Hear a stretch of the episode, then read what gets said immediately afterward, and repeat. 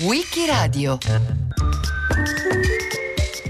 Frank Wedekind raccontato da Francesco Fiorentino.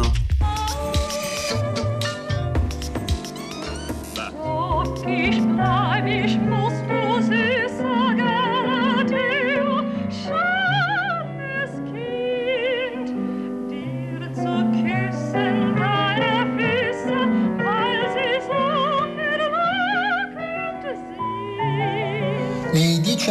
precedono la Prima Guerra Mondiale, Frank Wedekind è stato il drammaturgo tedesco di maggior successo, ma anche quello più perseguitato dalla censura, più avversato dall'opinione pubblica del suo paese, la Germania di Guglielmo II la censura è anche qualcosa che si oppone all'espressione dei propri desideri inconsci, perciò ci deve far pensare il fatto che la Germania guglielmina avesse tanta paura dei suoi scrittori. La Germania guglielmina è una potenza mondiale, ma sguinzaglia le sue forze dell'ordine contro scrittori, cabarettisti o poeti chansonnier come lui, come Frank Wedekind, che rischiava la galera quasi ogni volta che scriveva un verso.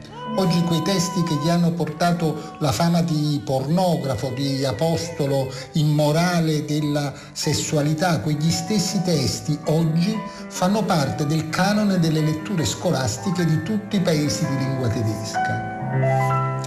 Se si guarda la biografia dei genitori si crede di capire, di capire da dove viene quella resistenza contro ciò che gli altri definiscono normalità. La madre si chiamava Emilia Kammerer, era figlia di un fabbricante eh, che era stato anche inventore, inventore dei fiammiferi al fosforo, un liberale perseguitato eh, negli anni della restaurazione e costretto poi ad emigrare come molti a Zurigo. La figlia a 16 anni emigra di nuovo in Cile per raggiungere la sorella che già era emigrata prima, subito dopo il suo matrimonio. Questa sorella poi a causa di difficoltà finanziarie si vede costretta a riprendere l'attività di cantante, di cantante d'opera e lei, Emilie, la futura madre dello scrittore, la accompagna, la segue. Si esibiscono insieme, cantano leader, arie, eh, duetti in diverse città della Mesoamerica. Poi la sorella muore e Emilie finisce a San Francisco, dove sposa un tedesco, dal quale però un anno dopo si separa. E poi incontra lui, Friedrich Wilhelm Wedekind, di 24 anni più grande di lei. Lui è un medico, in passato aveva lavorato in Turchia, in Italia, in Francia, poi eh, era tornato in patria, era tornato era entrato nel Parlamento di Francoforte come liberale di sinistra. La rivoluzione del 48 era stata per lui un'amara delusione, perciò era emigrato a San Francisco dove aveva messo insieme un considerevole patrimonio facendo speculazioni immobiliari. I due si sposano nel 1862, hanno subito un figlio e poi tornano in Germania, ad Hannover. È lì che il 24 luglio del 1864 nasce Frank Wedekind, che però si fa chiamare così solo più tardi. E I genitori infatti lo battezzano col nome di Benjamin Franklin in onore dello scienziato e padre fondatore degli Stati Uniti. In Germania i coniugi Wedekind eh, conservano la cittadinanza statunitense e, e vivono dei capitali acquisiti eh, oltreoceano. Sono democratici dopo la fondazione del Reich nel 1871 si trasferiscono in Svizzera, nel canton Argovia, dove lui, il padre, ha acquistato un castello. È qui in Svizzera che Wedekind trascorre la sua giovinezza, poi va a Monaco a frequentare la facoltà di giurisprudenza per desiderio del padre. In verità però non la frequenta molto, allora eh, Monaco era la vera metropoli tedesca, vede Kind passa la maggior parte del suo tempo nei caffè, nei musei, nei teatri, negli ambienti bohemien. Quando il padre viene a saperlo interrompe ogni sostegno finanziario al figlio. Così il giovane Rampollo è costretto a guadagnarsi da vivere e per alcuni mesi lavora come addetto stampa e addetto pubblicitario soprattutto presso la Maggi, eh, l'industria alimentare svizzera produttrice di cibi preconfezionati. E poi lavora come segretario in un circo, il circo Herzog. È affascinato eh, dagli artisti del circo, li frequenta, li ammira, è affascinato soprattutto dall'equilibrista Ella Belling, che diventa per lui eh, l'immagine stessa della sensualità e della magia del circo. L'uomo e la bestia lottano nella gabbia. Quello schiocca la frusta con sarcasmo, questa, ululando con furore e rabbia, vuol saltargli alla gola ed azzanarlo. Ora vince l'astuzia, ora la forza, ora l'uomo, ora la bestia s'accovaccia. Si inalbera la bestia e l'uomo scaccia ma basta l'occhio freddo del padrone e la bestia degenere s'accoscia. Sul collo si fa mettere il tallone. Tutti coloro Già son tempi grami che del seraglio non potean far senza, onorano oggidì di lor presenza le farse ed Ibsen, l'opera ed i drammi. Le bestie qui non hanno da mangiare e fra loro si devono divorare. Eh, il circo eh, sarà per lui un modello, il modello di un'arte che è anche arte del vivere, un'arte fondata sull'elasticità eh, del corpo e dell'intelligenza, sulla provocazione erotica ed estetica che però resta anche in contatto con la realtà quotidiana, anche con la realtà economica. Wedekind ne scrive sulla Neue Zürcher Zeitung, il quotidiano di Zurigo con il quale aveva cominciato a collaborare. Scrive anche poesie, racconti, vorrebbe guadagnarsi da vivere come scrittore, ma non ci riesce, perciò tenta una riconciliazione col padre. La cosa eh, non funziona del tutto, ma poco dopo, nell'ottobre del 1888, eh, il padre muore e i suoi eh, problemi finanziari si risolvono, gli si prospetta una cospicua, imminente eredità, così lui 24enne può continuare la sua vita di scrittore in erbe senza preoccupazioni economiche. Vive a Zurigo, frequenta le cerchie di scrittori socialisti o vicini al socialismo riparati in Svizzera dopo le leggi antisocialiste varate nella Germania di Bismarck eh, nel 1878. L'atmosfera è internazionale, i dibattiti accesi.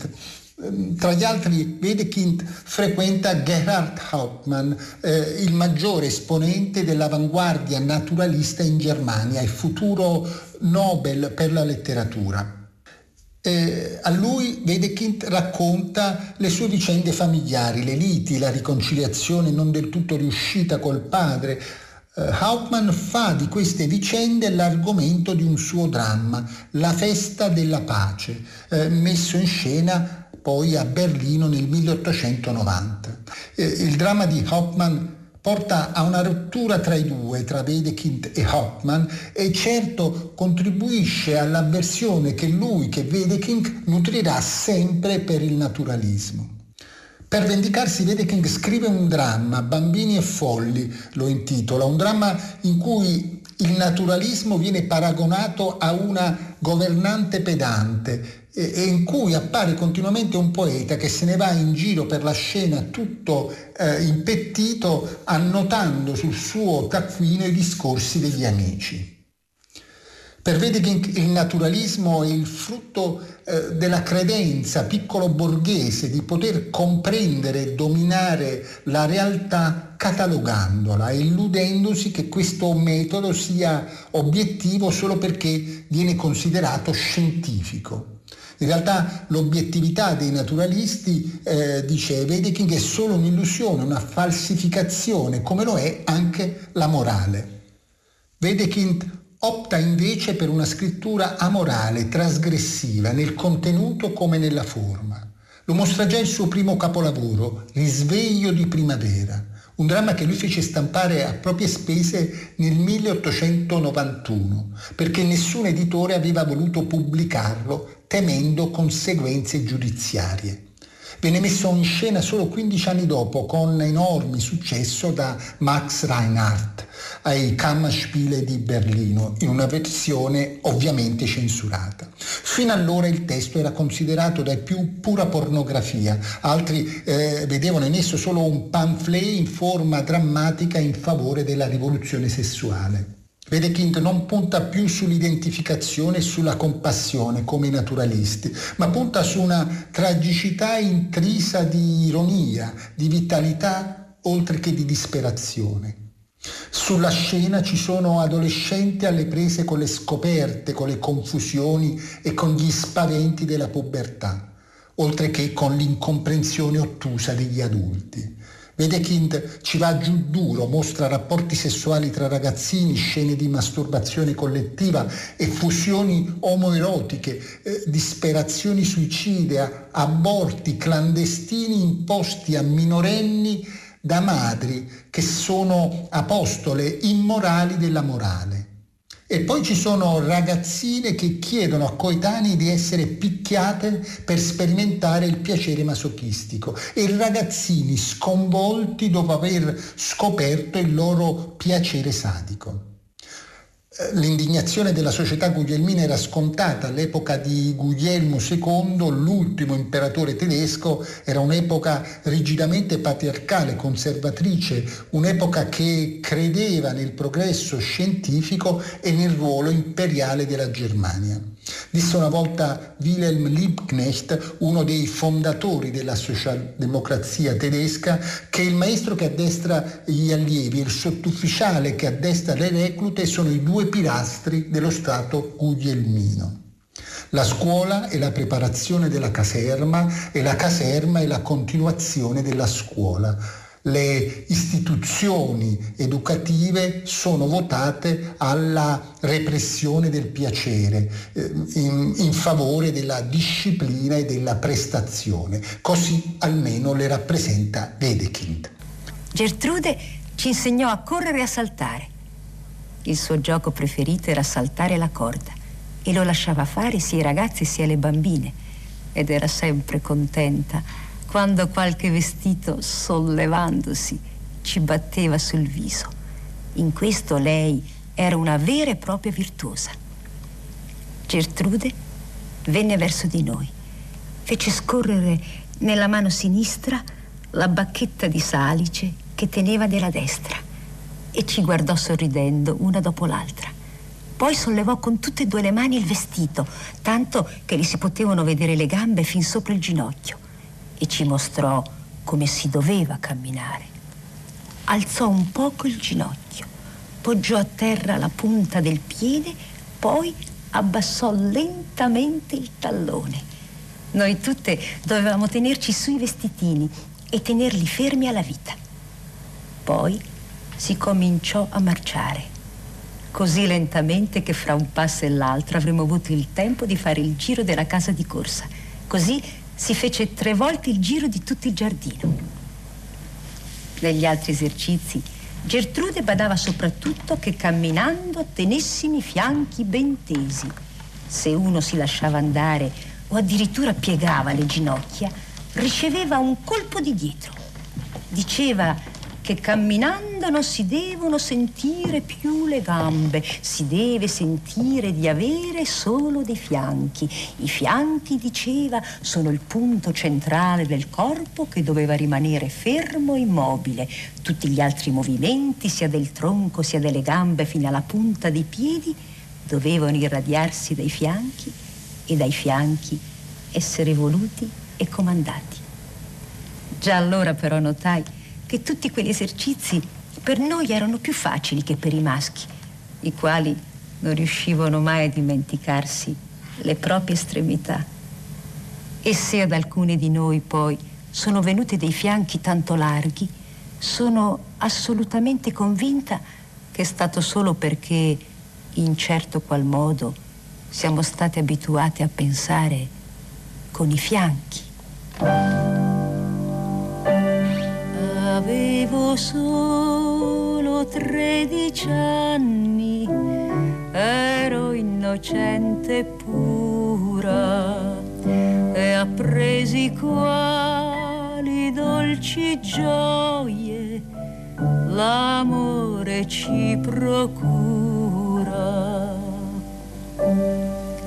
Mi prese per la vita e rise e disse che felicità, mentre la testa piano piano mi rovesciava sul sofà.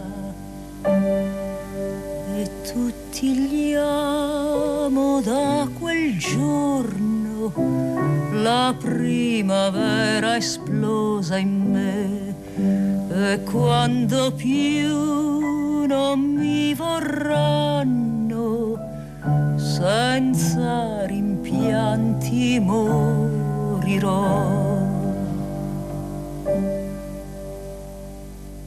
Nel 1907 il dramma di Wedekind viene discusso dai membri della Società Psicoanalitica Viennese.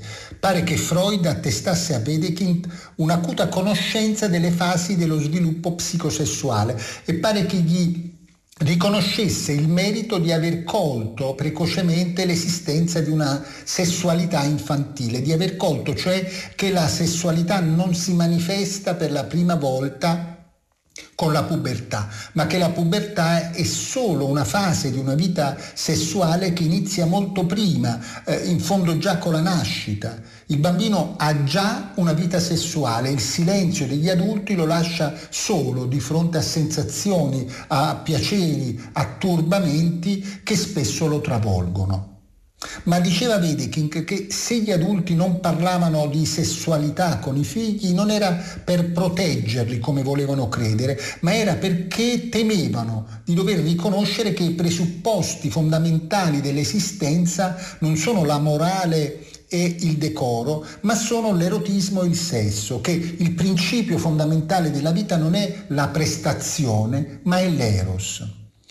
Nel 1891 Wedekind riceve finalmente la sua cospicua parte di eredità, ma ci mette solo tre anni a dilapidarla. A Berlino, a Monaco, a Parigi, a Londra. A Parigi per quattro anni fa la vita di un bohemien piena di eccessi e di intere giornate passate a dormire per riprendersi da questi eccessi, da queste dissolutezze.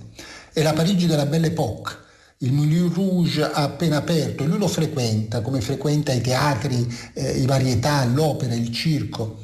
Vive in una mansarda, passa le notti nei cabaret o con i suoi amici, scrittori, artisti da circo e prostitute. È in questi anni che fa la conoscenza del drammaturgo svedese August Strindberg e di sua moglie Frida, con la quale avrà una relazione da cui poi nascerà un bambino. Finiti i soldi dell'eredità, eh, Wedekind lavora per qualche tempo come segretario di un pittore mercante d'arte, Willy Gretor, ma poi torna a Monaco nel 1896 e diventa collaboratore di un settimanale satirico che era stato appena fondato e che farà storia, il Simplicissimus Che vi pubblica poesie, racconti e testi satirici, li pubblica sotto diversi pseudonimi, ma lo stesso non riesce ad evitare guai. Nel 1898 scrive due ballate satiriche sul pomposo viaggio di Guglielmo II in Palestina e queste due ballate portano alla confisca della rivista e a un'azione penale per lesa maestà contro di lui e contro il suo editore, che fugge subito a Parigi. Anche lui fugge e ripara infine al Parigi. Ma là non riesce a mantenersi e perciò l'anno dopo torna, si consegna alle autorità e sconta alcuni mesi di reclusione nella fortezza di Königstein. Poi lo ritroviamo di nuovo a Monaco, a partecipare da protagonista alla grande stagione del cabaret letterario. Wedekind aveva conosciuto a Parigi questa nuova forma di spettacolo che combina l'intrattenimento con la satira politica e la sperimentazione di nuovi linguaggi artistici. Rispetto a quello francese, il cabaret tedesco eh, che nasce in quegli anni ha una maggiore spinta satirica e politica ma anche una componente macabra che viene introdotta proprio da lui, da Frank Wedekind, nelle sue celebri performance al cabaret monacense di Elf Scharfrichter, fondato nel 1901 e chiuso nel 1904.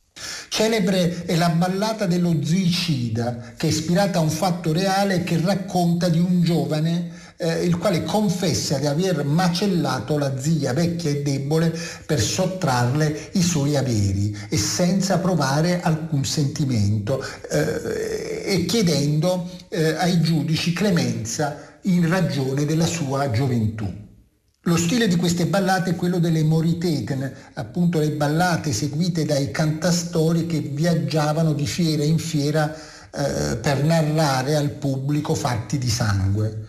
Ma Wedekind capovolge questa tradizione. Alla fine non c'è la condanna del male in nome del bene, ma c'è il cinismo. Non c'è l'identificazione con la vittima, ma piuttosto l'identificazione con l'aggressore.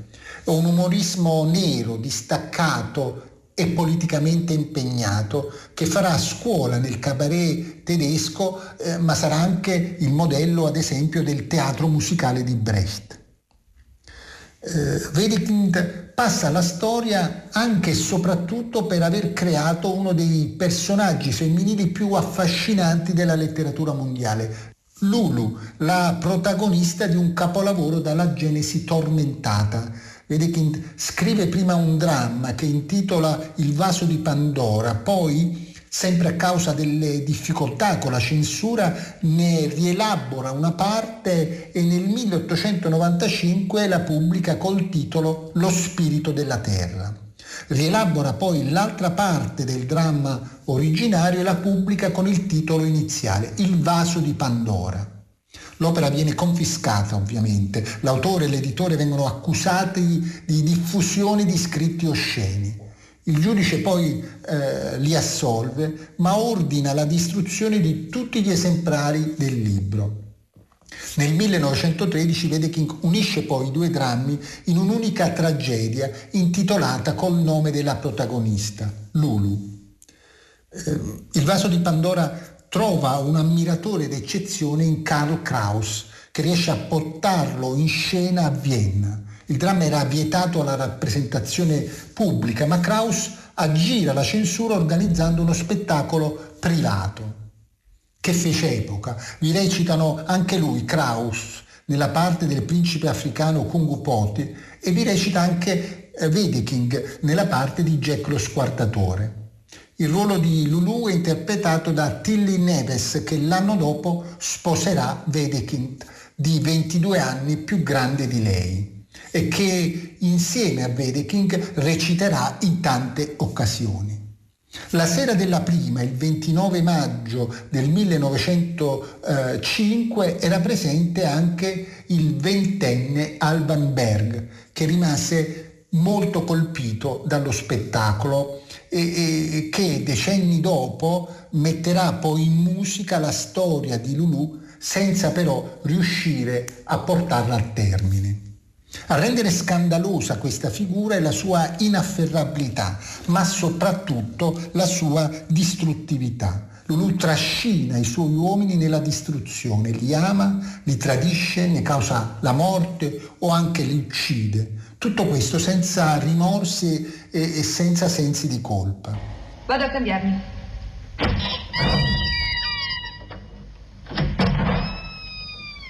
Dovete sapere che nel nostro contratto di matrimonio l'ho chiamata Nelly. Ah, sì? Cosa ne dite?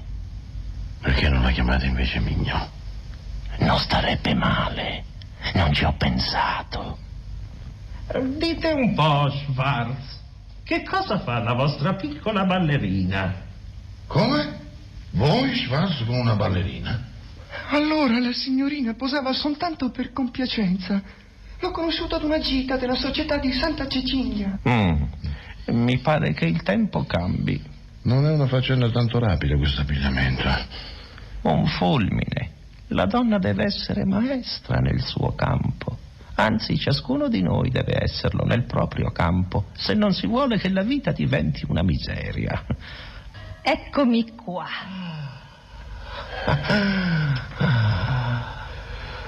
Superba.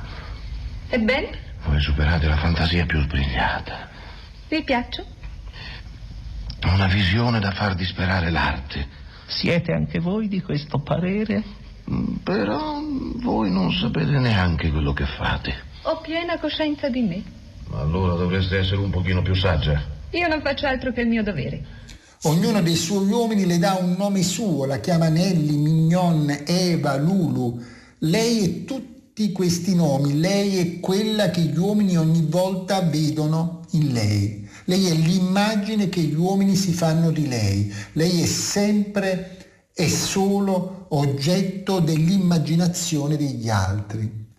Lo scrittore viennese Franz Play la definisce una macchina coitale, l'esibizione di un vaginismo teorico, un giudizio che la dice lunga sulla mentalità maschile di quegli anni.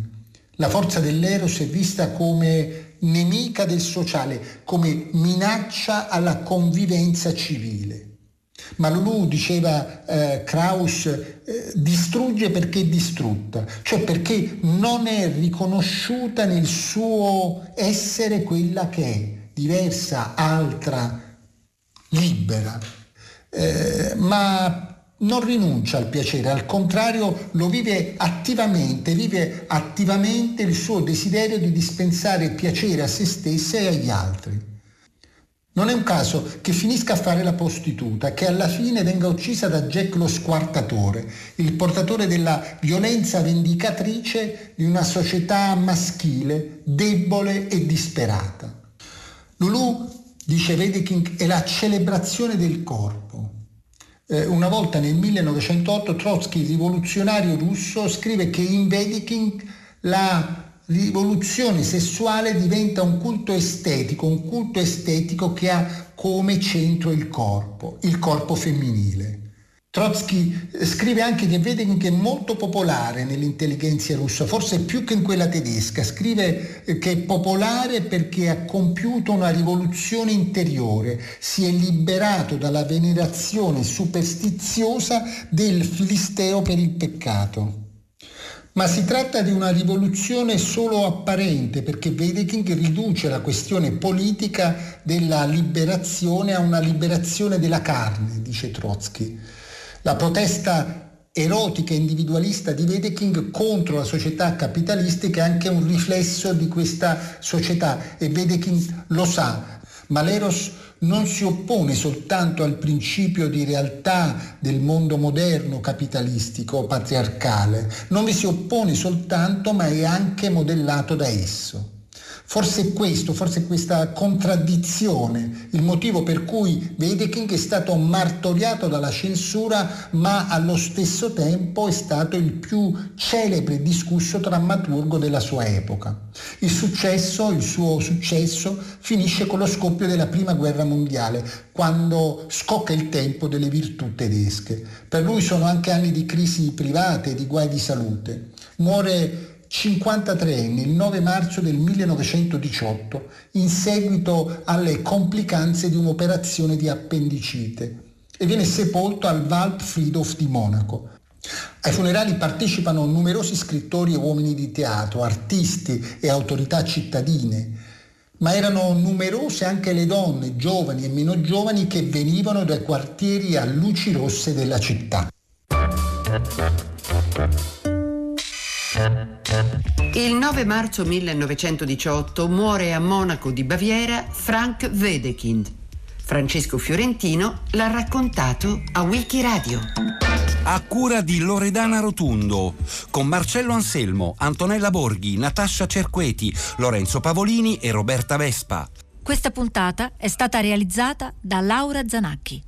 Per riascoltare e scaricare il programma vai sul sito di Radio 3 o scarica l'app Rai Play Radio.